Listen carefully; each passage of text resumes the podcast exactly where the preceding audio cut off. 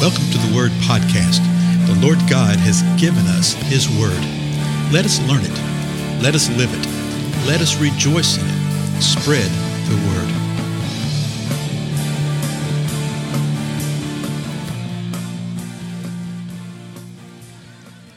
Blessings, everybody. This is Dale. Thank you so much for joining with me today on the Word Podcast. We're continuing through Psalm 119. We're actually getting close to the end of it. Uh, the many stanzas that we have here. Remember, each stanza consists of eight verses. Uh, these, this particular psalm is highly structured. and, uh, you know, sometimes you read the scripture and we don't read it with the understanding that's behind it. you know, we just think, well, it's just some words thrown together. No, no, no. There's a lot more to it than most of us know. And sometimes just paying attention to the structure helps to get some insight into it with this uh, particular stanza we're starting right now in verse 145 and it goes through verse 152 a psalmist is he's crying out. As a matter of fact he starts off saying exactly that. And we've seen this all the way through that there's been oppressors there's been people who've come against him. He's asked god for help. He says uh, it's time for the lord to rise up and to act. You know we've seen all these kind of things.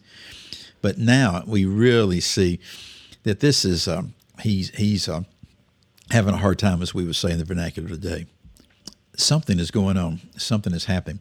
I don't know exactly when the psalmist wrote this in his life. You know, I could probably find that out if I went and researched it and looked it up. In other words, what is going on? What is occurring? We may know, we may not know. Uh, really, it doesn't matter for the point of just seeing what's being said here.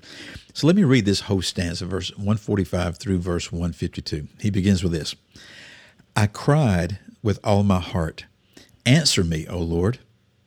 I will observe your statutes.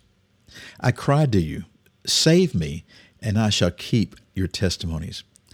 I rise before dawn and cry for help. I wait for your words.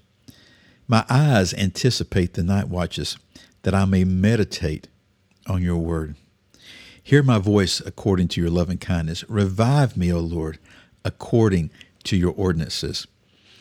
Those who follow after wickedness draw near. They are far from your law.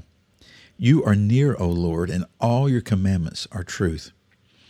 Of old I have known your testimonies, that you have founded them forever. And so we see a lot of the same elements that we've seen in the other stanzas right here. Uh, the various ways that he speaks of the word of the Lord as statutes, as testimonies, as your word, as your ordinances, your law, your commandments, uh, your testimonies. So just about every verse brings uh, uh up a different nuance, a different descriptor for these things. but here you see how he's crying out. He says in the first four verses right here, does he say maybe three or four times that I cry out, I cry out? And then he actually shows uh, what's happening in his life. So at 145 at the beginning, he said, I cried with all my heart. He's crying out to the Lord with all his heart because of the, uh, um, uh, the, the circumstance. And this heart thing is, it literally means with my inner man. I'm crying out with everything. And that word cry can be, and it is translated uh, proclaim, to call out, to recite. The context determines what it is. And he's literally saying this I cry out and proclaim with all my inner man. And he's saying, Lord, answer me. Answer me. Respond to me. You know, do something about this, which is what he's been asking all the way through. And he says, Oh Lord, answer me. I will observe your statutes. Now, he's not saying, if you will answer me, God, then I will observe your statutes. No, he's been saying all along, I have observed your statutes. He's very forthright about it. But he's saying, Lord, I'm going to continue observing these statutes no matter what. 146, he says, I cry to you, save me, and I shall keep your testimonies. And so the idea is, I need to be saved, Lord. I need to be delivered from the enemies here. I need to be delivered from the oppressors, from the ones who are coming against me. And he says, I'm crying to you. Now, what's interesting is, he says, I cried with all my heart. I cried answer me. Uh, is this something that's happened in the past? Is this what's happening right now? What's going on? Uh, regardless, we see that the psalmist cried and cried and continued to do so. In other words, the Lord did not answer immediately, and He didn't move immediately.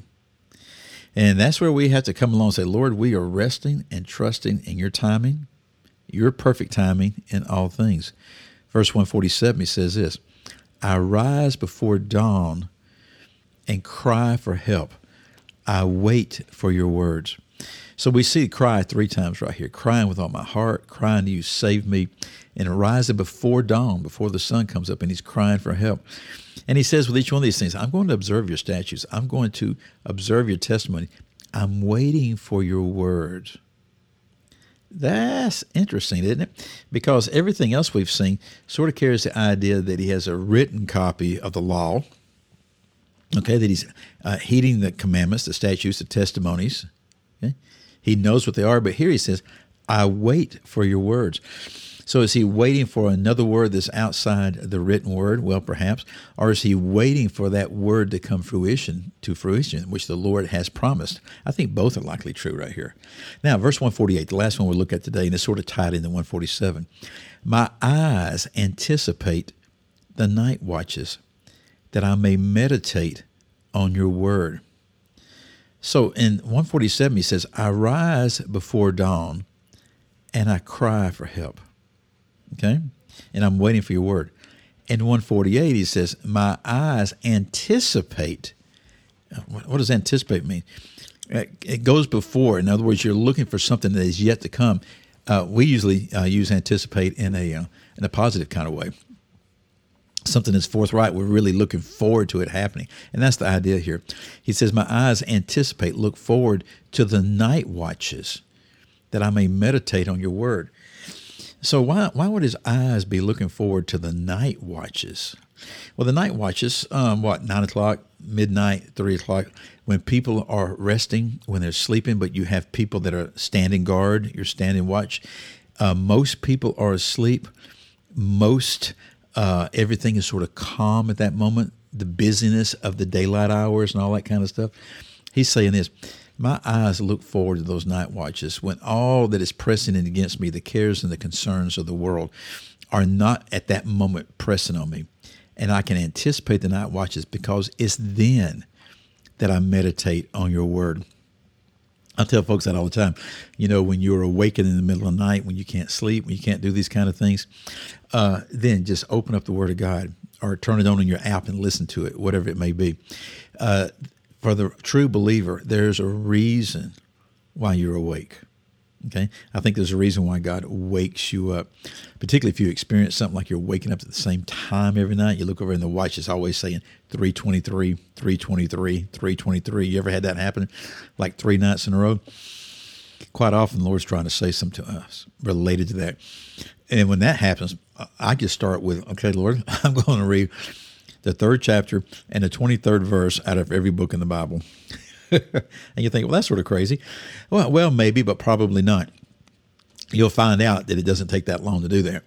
Uh, but that the Lord may be speaking something to you, trying to reveal something, trying to give some insight. Pay attention when you're up during those night watches. Here are the psalmists that say, Man, I've gotten where I anticipate those times because that's when I can meditate upon your word. You know what, Lord? You know me. I rise up before dawn and I cry for help and I wait for your word. In other words, he's modeling and giving an example of not being slothful, not being lazy, not sleeping your life away. Far too many do that. Uh, even true believers now, they may be awake in the physical, but their spirits are dead because they're numbed by the various activities they're involved with.